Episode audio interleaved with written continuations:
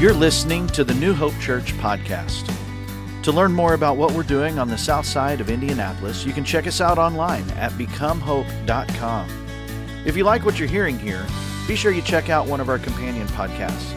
We have a daily devotional podcast called Let's Find Out Together, as well as an apologetics podcast called Salty Saints. Let's listen in as today's talk comes from Randy Spade.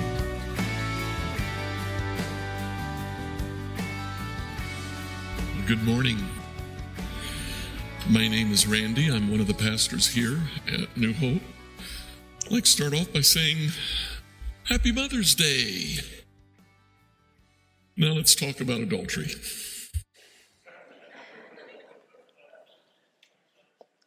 Tell you what, the irony of talking about adultery on Mother's Day has not been lost on me. Um, I do take some solace in the fact that we're not actually talking about adultery, we're talking about don't commit adultery. So uh, there's at least a little bit out there. I uh, talked to Zach early in the week. I said, hey, why don't you get this Sunday? And he said, what are you, nuts? So we're working our way through Uh, Jesus' words, and here in the Sermon on the Mount, Matthew chapter five, Jesus is uh, talking about kind of an update, uh, a current contemporary for him application of the Ten Commandments, and he comes to the seventh commandment. Let's read his words. Matthew chapter five, verse twenty-seven. You've heard that it was said, you shall not commit adultery. But I tell you, anyone who looks on a woman lustfully has already committed adultery with her in his heart.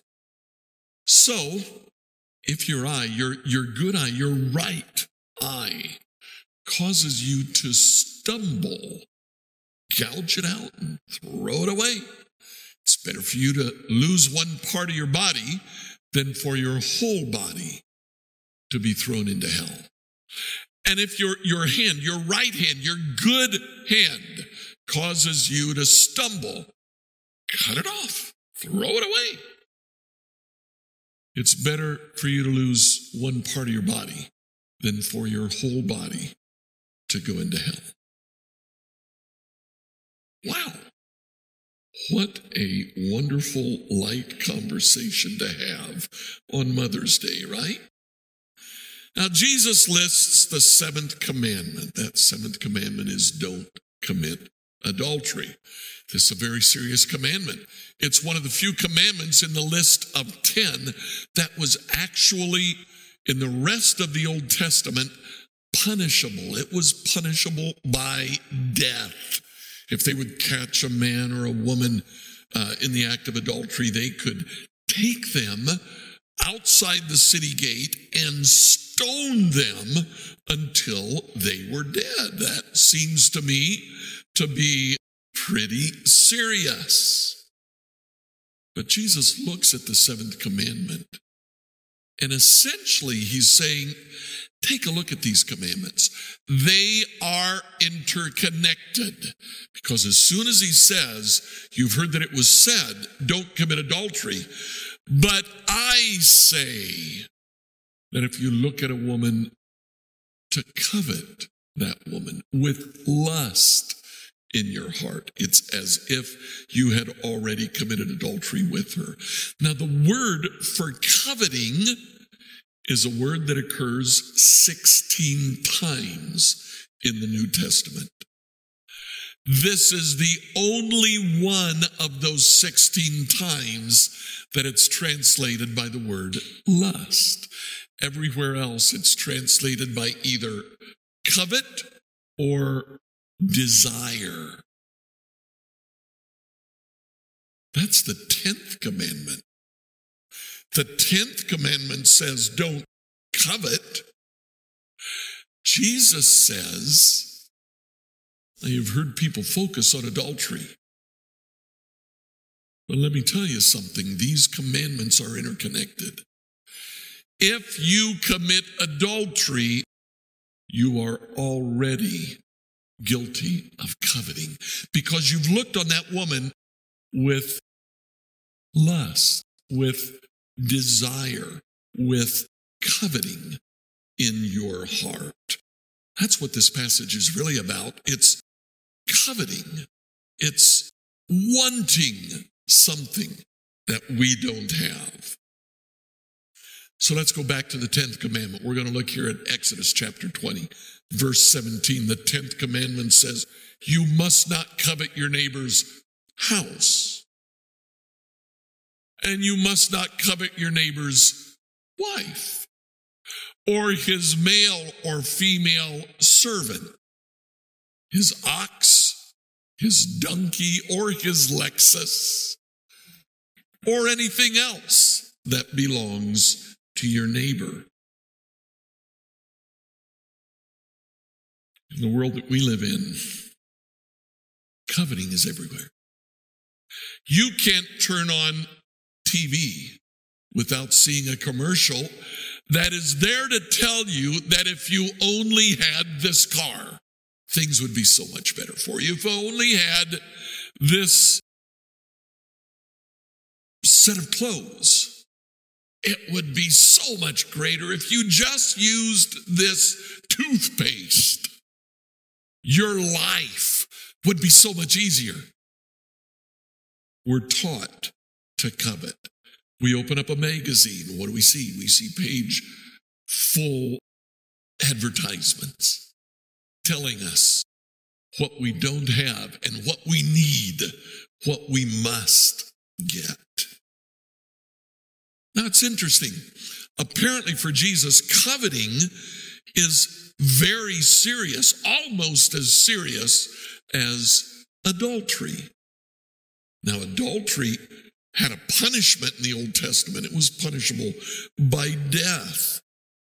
Jesus comes here and he says, if you covet,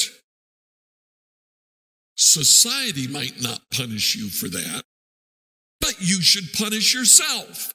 So if your eye makes you covet, pluck it out, throw it away. If your hand makes you covet, cut it off, throw it away. Jesus says, okay, adultery is punishable by death. Let coveting be punishable by dismemberment, by blindness. Apparently, this is serious for Jesus. Now, take a look at his words again. He says, if your right eye causes you to stumble, or if your right hand causes you to stumble. The Greek word that's used there is scandalos. We get the word scandal from it. If your right eye causes a scandal for you, if your right hand causes a scandal for you. Now we might understand what scandal is, but back in Jesus' day, it was not what you think it is. Scandal comes to us from the hunting world. A scandalos is one of the sticks that's used in a deadfall trap. You'd take a good heavy stone, you'd prop it up with a stick. This is a figure four deadfall. There's also direct deadfalls and broken stick deadfalls. In some way, shape, or form, bait is attached to the scandalos. And when the animal comes up and eats the bait, the stick breaks, the rock falls, and you've got lunch. What Jesus is saying is coveting is bait. It leads to something worse. Coveting is a desire that we have. They are a trap for us. They can cause us to fall away. That's why it's so serious. That's why Jesus says, even if we don't take a person who covets outside the city gates and stone them to death, there should be a punishment. Pluck your eye out, cut your hand off. It's that serious. It's a desire. It's, it's a barrier to following God. And because of that, we must protect ourselves from the coveting that can take place. So what are things that we covet? I've been thinking about this this, this week, and it seems to me that there are three things that we typically covet. First of all, we covet what someone else is. But we can also covet what someone else has. And here in this passage, Jesus says we can covet another person's relationships. In the world that we live in, we are constantly taught to compare ourselves with other people. People around us do it. They offer their opinions of how we're doing in relationship to other people, just in case we weren't already obsessed with thinking about that. We get social media, and we get onto social media, and although it may not have been created for this, one of the byproducts of social media is a constant comparison with other people. Friend of ours goes out, they'll go out to a nice meal, they'll take a picture of what they're eating. And we're sitting at home with our peanut butter and jelly sandwich, looking at that, looking at the picture, saying, oh my, wouldn't that be nice? Or they get all dolled up to go out. They get dressed up, dressed to the nines. They'll take a picture of themselves to show just how beautiful they actually are. And we pull that up on our social media and we think, wow, I don't look like that.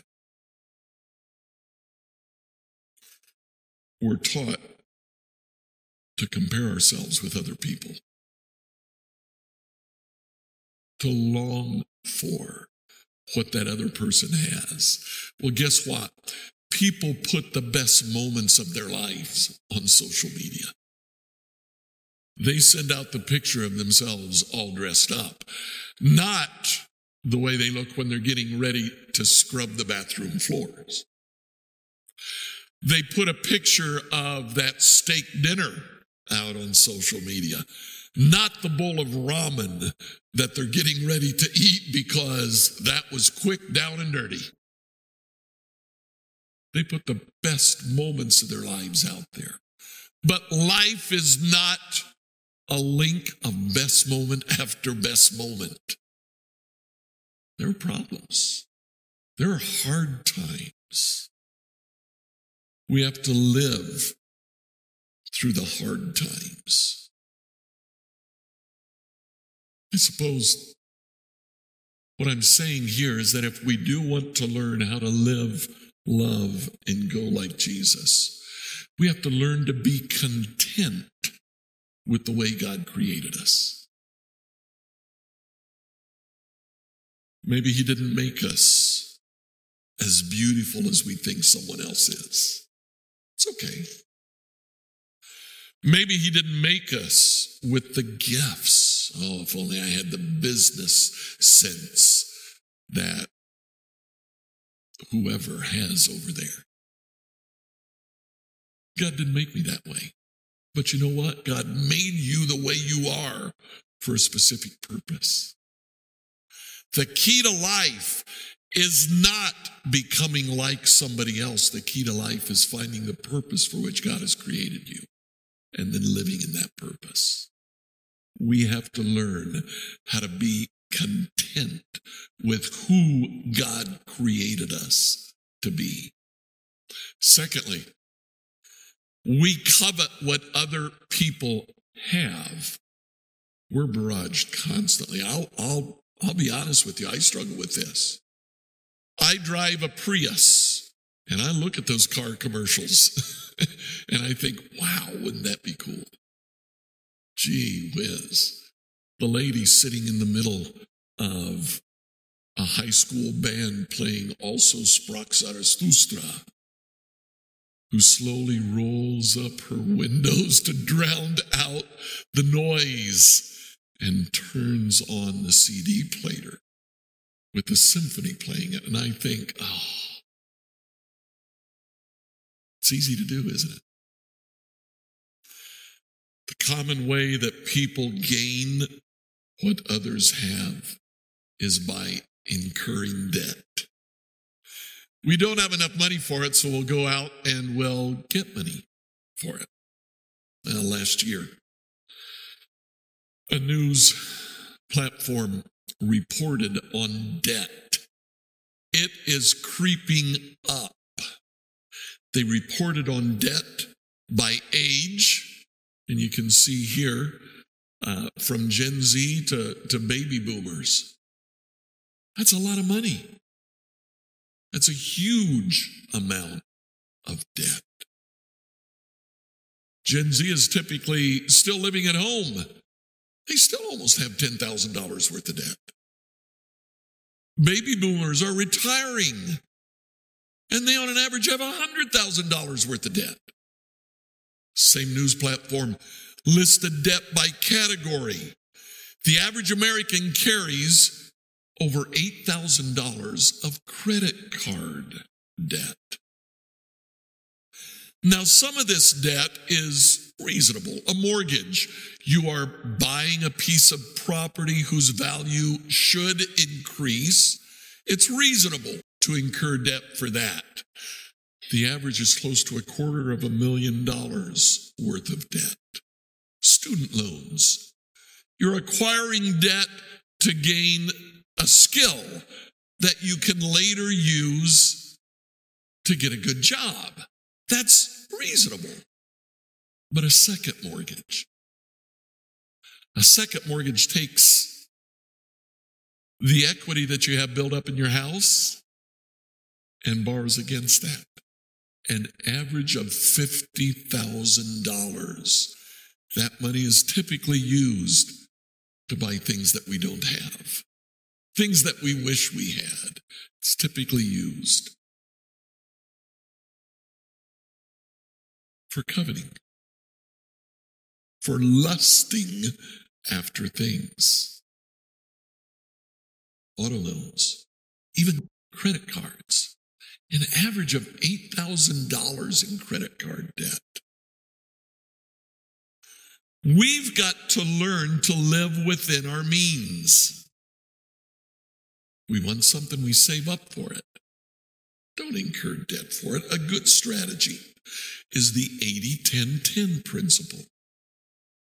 eighty percent of your current income you use for living expenses. That would include things like, like your mortgage, things like your student loans, utilities, food, entertainment. ten percent you save away for future expenses, whether that's by building up an emergency fund that you can access later when an unexpected expense comes up, or maybe you put it away in a four oh one k, save it for retirement. The final ten percent, you give it away. Throughout the New Testament, you see commandment after commandment to be generous. Here's a great way to be generous. Take ten percent of your money. Give it away. Be generous with it. But no matter what strategy we use to control our expenses, we have to recognize that what Jesus is talking about here is a heart issue. To live, love, and go like Jesus, we have to learn to be content with what God has given us. There's one more area. This whole passage started with Jesus talking about adultery, about coveting a person who belongs to someone else. Someone else's spouse could apply to someone else's friend. The whole passage starts with the idea of adultery. What happens when you're not content with the person that God has given you, with the spouse that God has given you. Typically, we call this jealousy or envy. I want what you have. I want who you have. To live, love, and go like Jesus, we must learn to be content with the person that God has given you. Now, I understand we live in a broken world. We live in a very broken world. And not all relationships grow in a positive way. There are times when relationships break down. There are times when one spouse, or sometimes even both spouses, exploit their partner, abuse their partner, even betray their partner by committing adultery. What do you do when things break down? Well, we're going to talk about that next week. Jesus goes on talking about divorce. Uh, we're going to talk about divorce next week. It is simply a reality that we live with. So it's probably good that we talk about it and figure out what Jesus has to say about it. For this week, let's stick with the topic of, of coveting. Let's, let's go back to what Jesus said. He started out the whole passage saying, uh, you've heard that it was said, don't commit adultery. I'll say, don't even covet. I'll say that adultery starts when there is a desire in your heart. You see what society does. Society looks at the external acts. Society sees the external acts like adultery, like murder, like theft. And society says those things are very wrong and those things are punishable. But who tells you when you're coveting? That's not something society can see. Only you can see that. Jesus says, since you can see that, treat it as a serious issue. Don't wait for the external act to take place, murder or adultery or theft.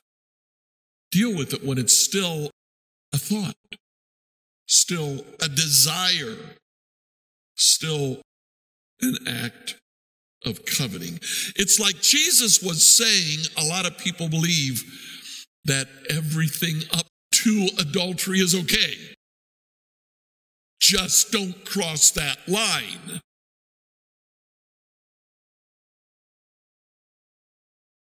Jesus says no. Everything up to adultery is not okay. Adultery starts with an inappropriate thought, a desire to have something that belongs to someone else. Kill it there. Don't act on it. Don't flirt. Don't spend your time looking on the web at auto loan prices and the newest Lexus. Don't spend your time filling your head with thoughts that actually ultimately become a barrier to you following the Lord, because it places you under undue stress. Say no.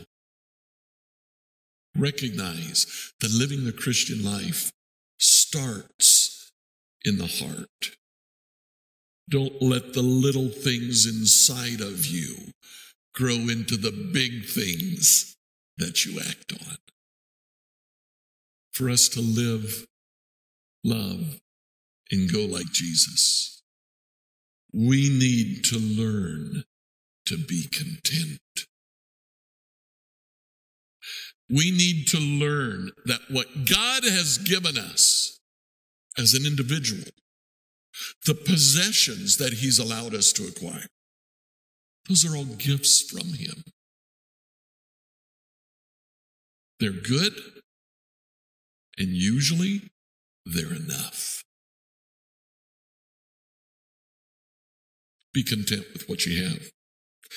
In this passage about coveting, Jesus talks about coveting possessions, talks about coveting position, what someone else is, and how others view that person. And he talks about coveting passions, the person that God has called into the life of the other. We've got to learn to be content with what God has given us.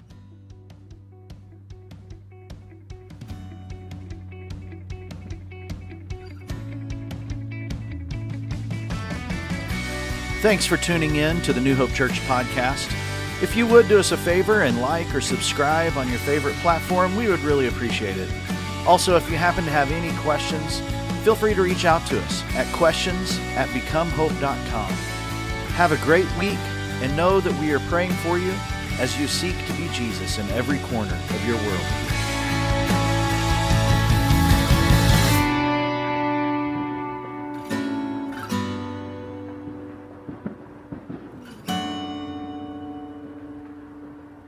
world.